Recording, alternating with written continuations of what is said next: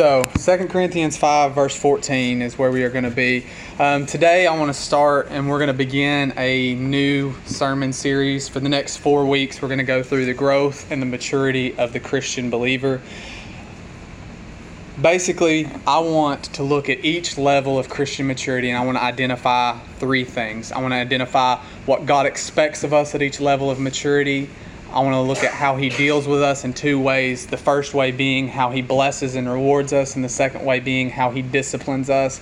And then I also want to look at the third thing being our response to God at each level of maturity. Um, for those of you who don't know, I've broken it down into five different levels of maturity for each Christian. The first being a reference back to Psalms 139, the unformed substance of a believer or the fetus. This is basically the person that has not yet come to Christ but is in the process. They're maybe they're God curious, maybe they're God seeking. Reformed theology likes to reference it as the regeneration which precedes faith. I don't know if I would go that far, but I do believe that there's some type of sanctification, some type of wooing of the Spirit, some type of calling that starts to occur before someone actually comes to the point of conversion, before someone actually comes to the point where they confess Jesus Christ as their Lord and Savior. There's some kind of change and appropriation, plowing of the ground, tilling of the heart. Something starts to occur in a believer before they actually come to that point of conversion. I know personally in my own life, there were several weeks where I felt God calling me. I felt the leading and the beginning to be God curious before I actually gave my life to the Lord. Some people, this may take years where they seek different religions and they start to seek out different philosophical ideas, knowing that there's something more, that there's something beyond the natural. And it may take them several years, maybe even a decade, to finally come to the point to where they realize the truth that is in Jesus Christ. Some people, it may take five minutes. They may come in to church, they may hear an altar call, and that may be all she wrote, and they're done. They give their life to the Lord on the spot. Not everybody's process is quick, and not everybody's process takes a long time, but there is some type of work, and that's the forming of the substance that we looked at in Psalm 139. God said in Psalm 139, that we are fearfully and wonderfully made. That's talking about a physical creation, but I believe that's also talking about a spiritual creation. Anyone that gets saved, anyone that becomes a child of God, does not become a child of God by accident. It's the working of God that allows us the ability to become a child of God in the first place. So, the first level of Christian maturity is going to be the unformed substance or the fetus. The next step would be an infant, and then it becomes a little child, and then an adult, and then finally a father or a mother of the faith. And again, on each one of those levels, I want to look at what God expects of a Christian at each level of maturity. Today, we're going to highlight the unformed substance and the infant of God, and then next week, we'll go forward and move on into a child of God and so on. I also want to look at how God deals with us, how He blesses us, rewards us, how He disciplines us, and then finally what our reaction and our relationship and response to God at each level of maturity should be. So I want to do a brief recap and I want to make a confession to you. So my confession is I preached last Sunday. You know, we had finished up the series on John 3:16 on foundations and then we did communion and then last Sunday I preached on Psalm 139. Monday evening I was distraught. I'm just going to be confession, be plainly honest. I was distraught because usually I know exactly what I'm going to preach the coming week. As soon as I get out of church on Sunday, I already have my mind formulating what I'm going to preach the next Sunday. Monday evening, I had no idea. And to make my confession worse, I was actually talking to my wife and I was being a little bit of a baby, if I can make that um, statement to you. And I was like, I have no idea what I'm going to preach this Sunday. And her first reaction is, It's Monday. like, I mean, come on, be serious. You know, it's not pressing that it's not like you're walking up to the pulpit and have no idea. You've got a week to figure this out. But I really just had no idea because I don't want to just get up here and preach something random. I want to preach something that I know the Spirit of God is going to lead us into and to use for our edification and growth as a body. But I had no idea what I was going to preach. And so finally, after listening to my whining, I guess it would be called, Faith is like, you know what? You just need to go in the morning and you need to spend some time with God and figure it out. So I go. The next morning, I get up early, earlier than normal, and I just spent some time alone with God. and God began to show me something. And the reason I'm making this confession to you is because I don't want anyone to think that I'm so skilled at articulating a sermon series or a plan that would stretch this long. But God began to show me every message that I preached since I've been here and how it's all been in a flowing plan. We got here, and the first Sunday that we were here was triumphal entry, so you know, I preached a message on the hope that is in Christ, and the only true hope is the hope that is in the biblically sound picture of Christ. And then, of course, on Easter, everyone preaches the resurrection because that's the day that we celebrate the resurrection of Jesus Christ. And I don't normally preach a message according to the holiday. I don't preach a Father's Day message just because today's Father's Day. I didn't preach a Mother's Day message on Mother's Day. I just don't do that. But on Easter, I take the opportunity to preach the resurrection of Jesus Christ because I feel like that is a message that should be honored and celebrated and preached every Easter. That's my favorite holiday. That's just my convictions. It doesn't have to be anyone else's. But so I preached the resurrection and I tied the first two messages together, saying that the biblically sound hope that we have in Christ is only available because Christ is raised from the dead. Paul says that if Christ is not risen, then we are of most all men most miserable. If Christ isn't risen, then we're still dead in our sins. But continuing on after that, I wanted to start a series so we were on the same foundation, on the same plane. If you guys remember the John 3:16 series, we continually said that a man that builds his house upon the sand is the equivalent of someone that builds a house upon fragmented doctrine. Because sand is nothing more than fragments of a broken up rock. Jesus Christ is the rock, and an accurate biblical presentation of Jesus Christ is the rock that we build our house, our spiritual house on. So if we're building our house on sand, it's because we're building our house on fragmented doctrine. And I didn't want us to do that. So we went through John 3:16 and we laid out what is salvation. So that way when someone asks us what is salvation, we all had the same answer. So we went through the 5 weeks and the, each week we picked a different point and we asked ourselves the question, salvation is all of what? And so, week one, we had salvation is all of grace. Week two, salvation is all of God. Week three, salvation is all of Christ. Week four, salvation is all of faith. Week five, salvation is all of eternity. And we preached a message accordingly so that we could then make the statement when we were finished with the John 3:16 series that we are saved by the grace of God through Christ by faith, and it is forever. And then last week, I'm sorry, then we preached a message on communion and showed the sacrifice of Christ, how his body was beaten and bruised and he was spit on and his beard was pulled out and he bled from every pore and crucifix of his body, how he was beaten and his visage or his appearance was marred more than that of any man ever, how his blood was ever living and everlasting, and how that is where our covenant and our faith is established and founded is in his blood, in him. And then last week we preached Psalm 139 and we established several points about who God is. We established that He is omniscient, all knowing, omnipotent, all powerful, omnipresent, everywhere present, or always present. And then we realized what God can do because of those three things, and we looked at Matthew 6 to see what God will do that He is a good Father and He is omnibenevolent, or all good, always good. And then we wanted to look at why. Why is he mindful of man? Who is man that he should be mindful of him? And our answer to that question was we see Jesus. And we know that because of Jesus, because he is, so are we in this world. As he is, so are we in this world. We know that because of Jesus, God loves us. Because of Jesus, God doesn't see us as sinful beings, but as righteous beings in Christ.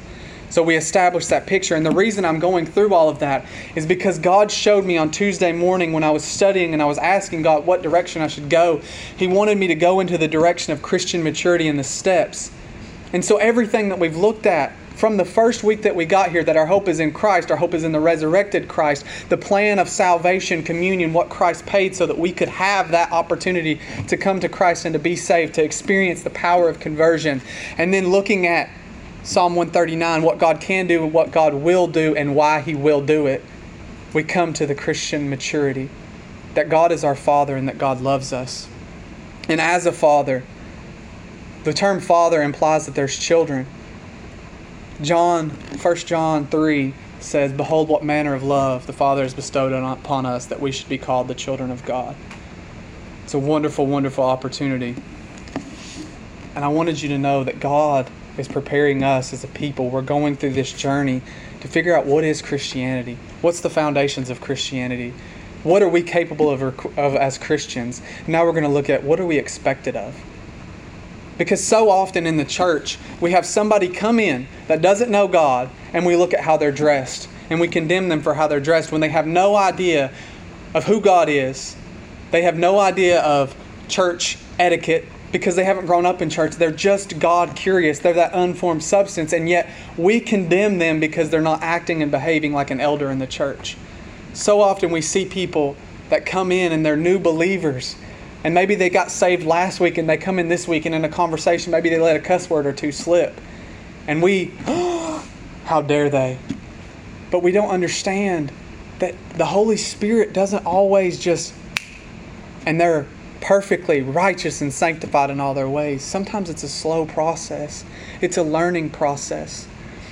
I look at my own son and I look at the intimacy of a father between his son my son does some things that aren't actually correct. And but they're my favorite things. The way that he says oval, he says fofal. F O F A L, fofal. Not oval. But that endears him to me. I love it when he does that. And thank you does not have or does not start with a K, but he says kank you. Not thank you, but kank ku. But it's adorable and I love it. Just the same way, I'm not saying that God loves our sin. Be careful, don't hear that. But in the same way, as we grow and we strive for perfection, as we strive for sanctification, we strive for righteousness, God loves our effort because He's our Father. And so we need to understand how God deals with us at each level of Christian maturity. So 2 Corinthians 5:14 For the love of Christ controls us because we have concluded this that one has died for all. Therefore, all have died. And he died for all that those who live might no longer live for themselves, but for him who for their sake died and was raised. From now on, therefore, we regard no one according to the flesh. Even though we once regarded Christ according to the flesh, we regard him thus no longer. Here's the key verse, the verse that I want to look at. Therefore, if anyone is in Christ, he is a new creation. The old has passed away. Behold, the new has come. All this is from God, who through Christ reconciled us to himself and gave us the ministry of reconciliation. That is, in Christ, God was reconciling the world to himself, not counting their trespasses against them, and entrusting to us the message of reconciliation. Therefore, we are ambassadors for Christ, God making his appeal through us. We implore you on the behalf of Christ be reconciled to God. For our sake he made him to be sin who knew no sin, so that we might be the come the righteousness of God. And a lot of translations will actually end that by saying we might become the righteousness of God in Christ Jesus. Verse I wanted to look at the rest of it looking at the ministry of reconciliation, the love of Christ that controls us or constrains us, the fact that He lived and died so that we might live. All of that is just simply highlights to the things that we've been going over these past few weeks. But verse 17, therefore, if anyone is in Christ, he is a new creation. This right here is when we asked and we looked at John 3:16 and Nicodemus asked the question, how can a man be born again? Can he go into his mother's womb a second time? And Christ was like, No, you're talking about a natural birth. I'm talking about a spiritual birth. You're talking about the birth that's of water. I'm talking about the birth that is of the Spirit. In Christ, you're a new creature. The moment that you say that prayer, the moment that you make that step, the moment that you experience that conversion, the moment that you are saved, you become a new creature. You go from an unformed substance or a fetus to an infant. You make that transition from a God seeker or someone who's God curious or someone who's experiencing that pre salvation sanctification or regeneration, if you like the Reformed term there, and you become a child of God, an infant of God. As an infant of God, what does God expect of us as an infant? Before we even go to the scripture, what do we expect of an infant? I'm going to tell you guys a story. One of the most memorable days of my entire life was June 22nd of 2016. My wife's not here, so she has no. You guys may not have no idea what that date is. That's the date my son was born. When my son was born, it changed everything about my life. I learned more the moment he was born about God than I had learned in all of my study. I knew terms, I knew you know theological statements and positions. I knew categorizations of you know different types of Christianity, different denominations. I knew all of this, but I truly learned about the nature and the attitude of God the moment I became a father. And every single father in this room knows what I'm talking about because a mother and science has proven this, or psychology has at least, a mother becomes attached to her mom, her baby the moment she's pregnant. And through the process of pregnancy, a mother becomes attached. That's why a miscarriage or losing a baby is so sometimes so much more difficult on the mother than it is the father because the mother already is carrying and holding that child. A father, it hits a father the moment he holds the baby. I'll never forget it as long as I live they my, my wife we had a difficult pregnancy. It was so difficult. She dealt with something called Braxton Hicks where the last two months of the pregnancy she was actually experiencing labor level contractions consistently for two months. And she actually got so severe that the last six to seven weeks she was put on bed rest and couldn't get out of bed. That was all cautionary because we lost our first child and so the pregnancy was kind of scary every time, you know, something didn't look right or she didn't feel right. We made so many trips to the hospital like I know her water hasn't broke, but they say some people's water doesn't break. You know, is she in labor? Is she not in labor? You know, just freaking out. And she was freaking out worse than I was, but I had no idea what to do.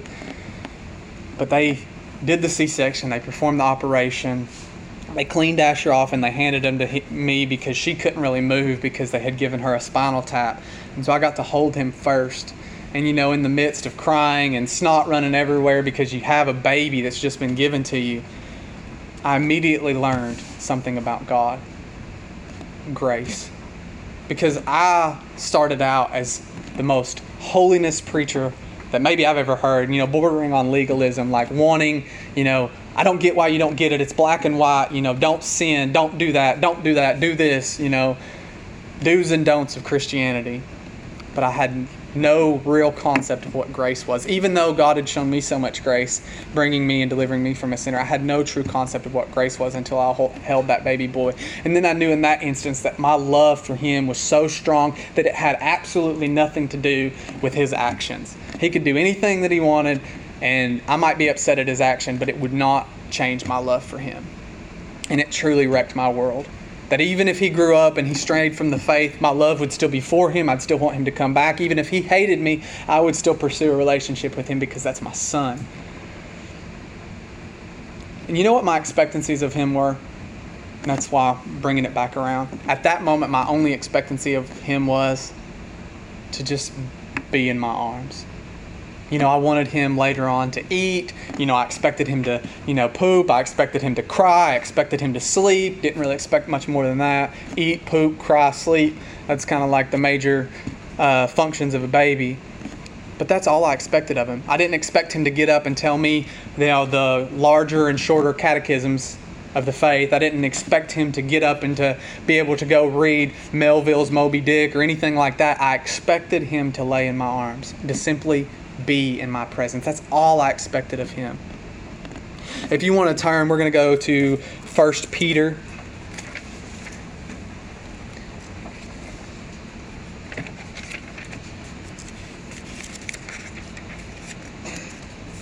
First Peter 2, verse 1. I'll give you guys a second to turn there. So, is that what God expects of us as infants? As infants in the faith, what does God really expect of us? 1 Peter 2, verse 1. So put away all malice, anger, contentment, all of that, put it away. All deceit, lying, deception, manipulation, put it away. Hypocrisy, all faking Christianity, all acting, put it away. Envy, jealousy, put that away. Slander, all gossip, all trash talking, put that away and like newborn infants, long for the pure spiritual milk. Some translations say, long for the pure milk of the word, that you may grow up into salvation or that you may grow thereby. If indeed you have tasted that the Lord is good. See, there's things in this word that are considered milk. They're considered foundational growth things. I was in a conversation earlier this week with a young lady, and she had never really delved into reading her word. And she asked me, Where do I go? What do I read? And so I wrote out a list for her of books that I would recommend her to go to. And I also wrote out a list of books that I would recommend her to wait before she goes into. And this may sound crazy coming from a pastor, but if you don't know God truly and you're not more mature in the faith, I recommend the same thing to almost everybody. Stay away from the book of Revelation. Stay away from 90% of the Old Testament, at least for a while. Go to the Gospels and learn who Jesus is. Learn about his character, learn about his teachings. And once you begin to learn and see who Jesus is and how he handles situations, how he reacts towards those who think that they got it all together, and then how he reacts to those who are sinners and who have no idea and can consciously, humbly admit that they need Jesus, the two different reactions and the two different manners in which he approaches those people. Learn who Jesus is. Learn how much God loves us in sending his son. And once you get to know who Jesus is, then start to move into the epistles learn what that means to us as believers, learn how that can apply to our lives, learn the ins and the outs of the sacrifice and the atonement of Jesus. Learn about the operation of the church, and then begin to move into other books. And the whole time, saturate it in Psalms. Teach yourself how to praise God. Maybe even work in some Proverbs so you can learn and grow in wisdom but learn who God is, learn who Jesus is, and learn how to worship.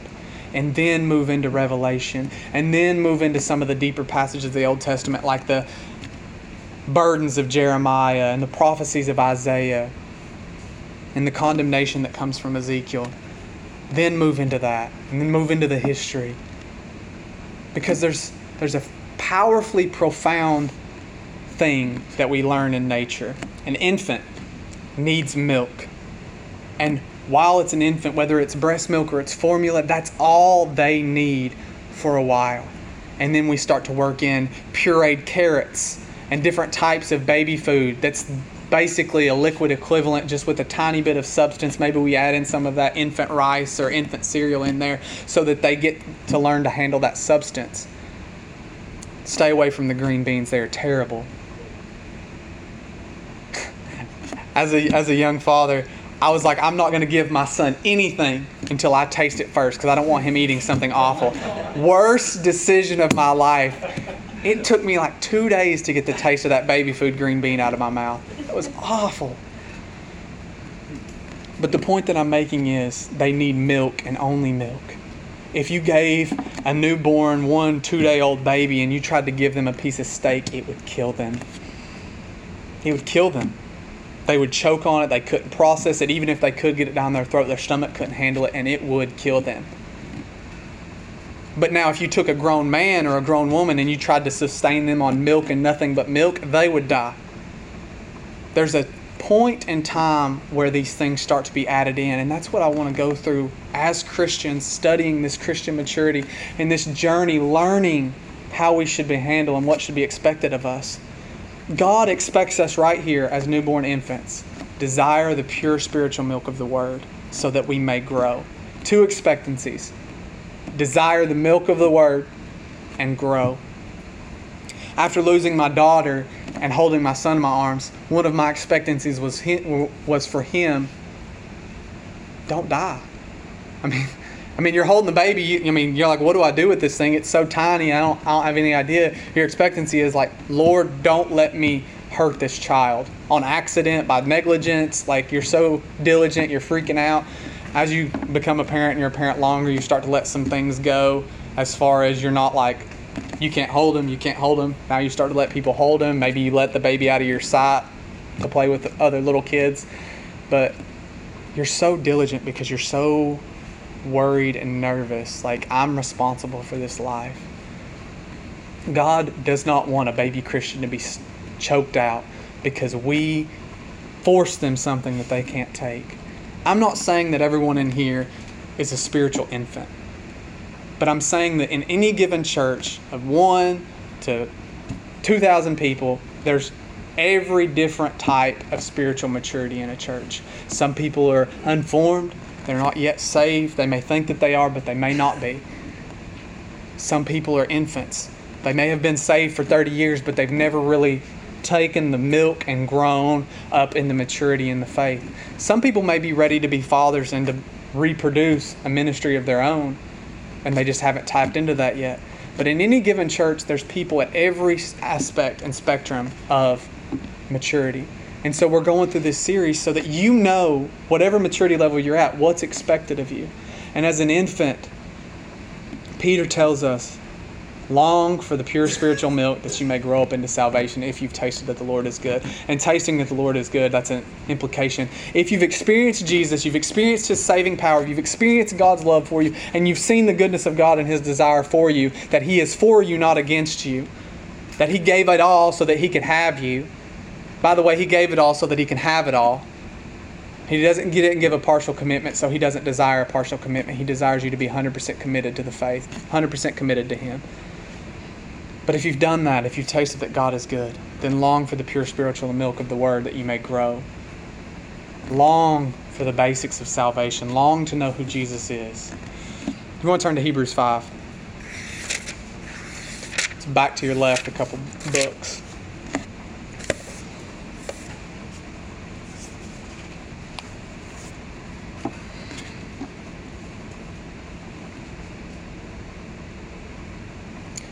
We're being five. You know, we're just going to start in verse 7.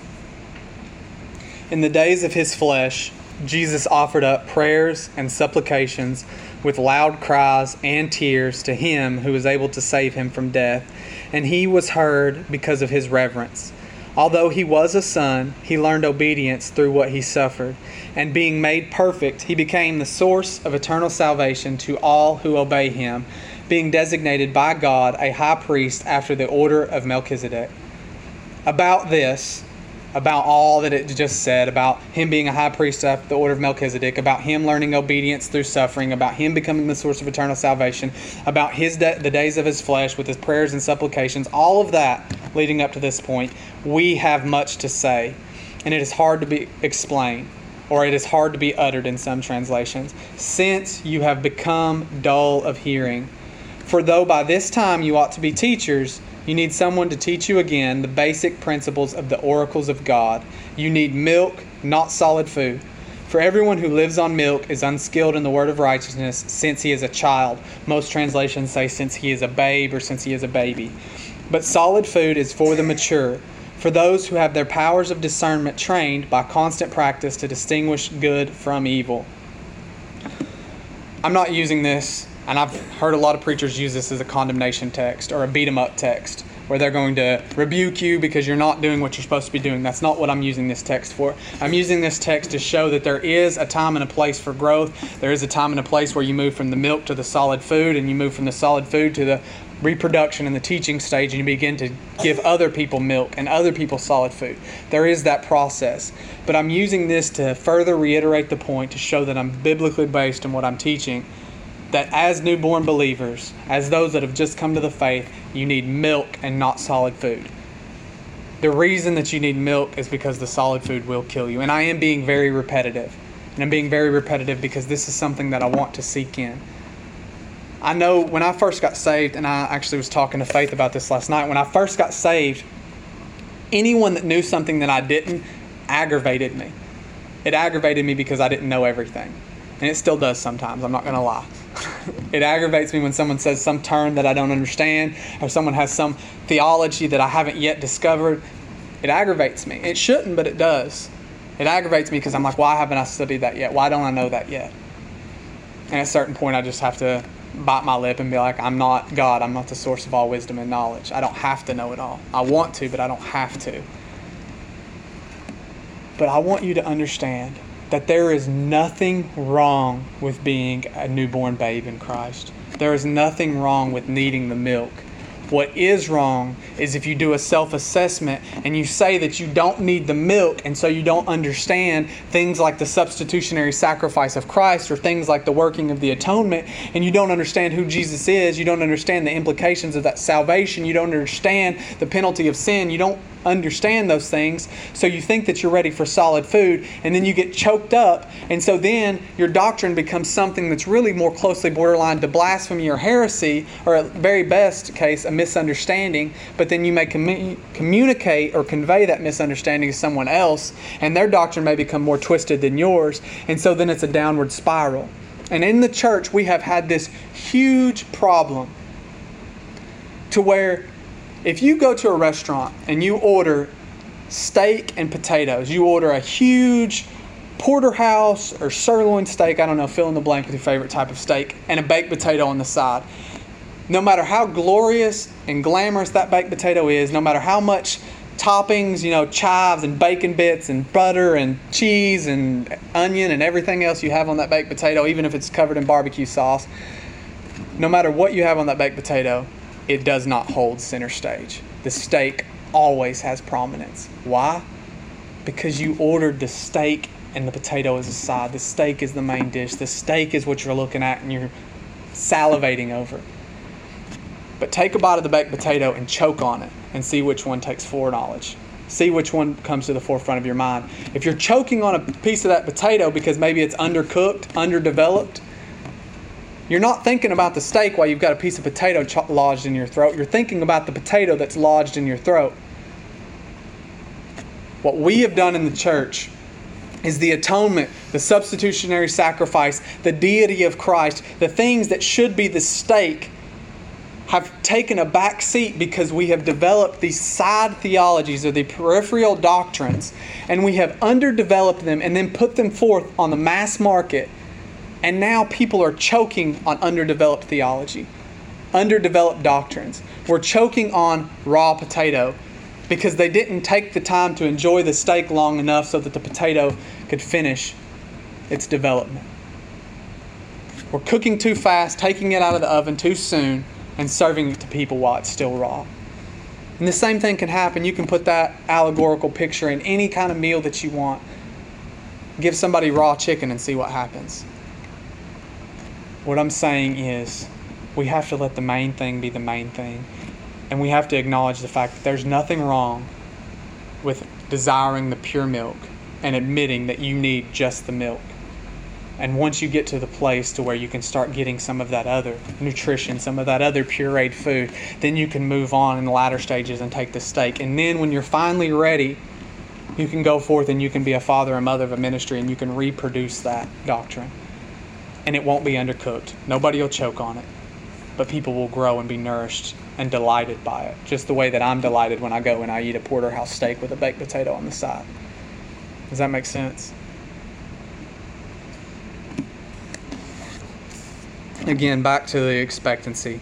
We've we've went through what is the expectancy of an unformed substance because we said we was going to discuss two. The expectancy of an unformed substance is nothing but to become formed and to be birthed after experiencing a miscarriage. And there's many people out there. We have friends, uh, specifically friends back in Tennessee, and they they experienced several miscarriages, and some friends even even more local that have experienced the hurt of miscarriages. And once you've experienced that, when you find out that you're pregnant, all you want is for that unformed substance that God has given you. All you want is it to take form and to be born. That's all you want. You don't want it to do anything else. You just want it to grow, to take form, and to be born. That's the expectancy. God deals with us by continually drawing that unformed substance to the point of formation. And God has His hand in it every step of the way. And unfortunately, there's a lot of people that are expecting too much and they're driving people away rather than wooing them to. And the great thing about God's prevenient grace or God's provision is even when we're an unformed substance, even when we're not fully in Christ, He still blesses us. It rains on the just just like it rains on the unjust. He still blesses us, He still provides. He does it in a very special way for a believer, but even an unbeliever, He still takes care of him. Because God is good. As an infant, what's our expectancy? went over it, we've hammered it. Our expectancy as an infant or a newborn babe is to desire the milk of the word and grow. Yeah, sure, we're going to have some nasty messes Anyone that's had a baby knows how nasty that first mess is. It is disgusting. I went through an entire pack of wipes on that first diaper. But what I'm saying is, we're going to make messes. That's expected. But we're expected to desire the milk of the Word, and we're expected to grow up in Christ and to mature and to pass from a baby to a child. How did God deal with us? How do you discipline a baby? You don't. You show them grace. You don't discipline a, a an infant that's just a few weeks old. I remember my daughter, the day that she turned two weeks old, she started screaming. She would scream from 6 a.m. to 6 p.m. every day for four months. Every day, 12 hours a day, you could set your clock to it. She had colic. 12 hours a day, scream nonstop for four months. You know how we dealt with that? How we disciplined her? We didn't. Even though you wanted to, you, you were angry, we didn't pick her up and shake her, we didn't smack her, we didn't yell at her. We tried to feed her more milk, we tried to rock her to sleep, tried to hold her, tried to pat her back, tried to burp her, tried to rub her head. We loved her, we showed her grace. Now, if she does something because she's a toddler, yeah, we might smack her hand. But still, we're very, very careful and very graceful in how we discipline our child because she's still a baby. So that's how God disciplines us as a newborn baby. There's a lot of grace, there's a lot of leniency. We do a, we make a lot of messes, we cry a lot, we whine a lot. As Christians, we can become and be some of the whiniest people, which is so terrible. But we can. I can. I can be whiny. I don't like it. I don't enjoy it. But we have the tendency to be whiny at times. Because we're like, well, God, if you're so good, then why am I dealing with so much junk? God, if you bless and you provide, then why am I a little bit short of my light bill? We say things like that all the time when the truth of the matter is, just like we went over last week, cast our cares on Him because He cares for us. Give our worry to God because He loves us. He delivers us because He delights in us. And we have to look at things from His perspective. Sometimes, I will get into that next week. So, that's how God disciplines us. How do we bless a newborn baby? By feeding them, by holding them, rocking them, playing with them, trying to get them to coo and to ooh, makes baby sounds, buying them toys. He blesses us for no reason at all. There is nothing that my daughter or my son did at the age of a baby, of an infant. They never worked to earn any blessing or any love that I gave them. It was unconditional, unprovoked, unmerited. It was just love because they were mine. And that's the way that God blesses us in that. And the last thing, how should our reaction or how should our response be to God as an infant? Our response to God should be simple. We should just abide in Him, rest in His arms, let Him love us, and receive the milk of the Word that He has provided for us so that we may grow. Simple, simple, simple. So I want to conclude with this. I don't know how long I've been, but my conclusion is this we have to get our expectancies of ourselves and our others straight in an understanding of who they are and where they're at. We can't expect babes in Christ to act like elders, but we also can't expect or allow elders to act like babes. People need to step into the level of maturity that they're at. They need to grow and they need to mature in Christ and honor that expectancy. With that being said, I want to extend the opportunity, and I do this every Sunday in some manner or another, if you are an unformed substance, your one responsibility or your one expectancy is to become a formed substance and be born again. We went over this time and time again. We've built the foundation. We've showed what salvation is. It is all of grace of God in Christ by faith forever. That's what that's what salvation is. It's God's grace given to us through Christ. We receive it by faith and it lasts forever. So if you're an unformed substance and you don't yet know Christ, you haven't yet made that commitment, you haven't yet been born again or born of the Spirit, that opportunity is available now. And if Faith was here, I'd have her playing some lovely melody to where everybody would be like, this is the perfect setting to give my life to the Lord. But she's not, and I'm a little bit deficient. But I would just take just a second, just a brief second. Everybody bow your head, close your eyes, and just, if you are saved, then begin to pray in case there is anyone here that is not saved, because your prayers will go up and will avail much. Pray together with me. Anyone here that doesn't know Jesus, the opportunity is extended now for you, as Peter says, to taste and see that the Lord is good. For you to pass from death to life, to pass from an unformed substance or a fetus to a newborn babe in Christ, to understand the love of God and to see God in a way that you've never seen before. That opportunity is extended now, so if you would, come forward and we'll pray for you. It won't take long.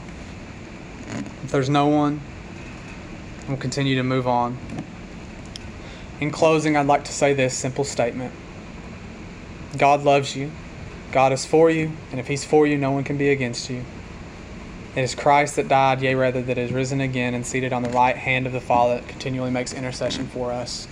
John takes that theology and runs with it and says, if we sin, we have an advocate with the Father. As a newborn babe, if you are a newborn babe, if you were on the sincere milk of the Word, then I truly want you to understand the grace of God that is for you. If you sin, there's an advocate with the Father. But continue to grow and allow God to conform you to the image of His Son. With that,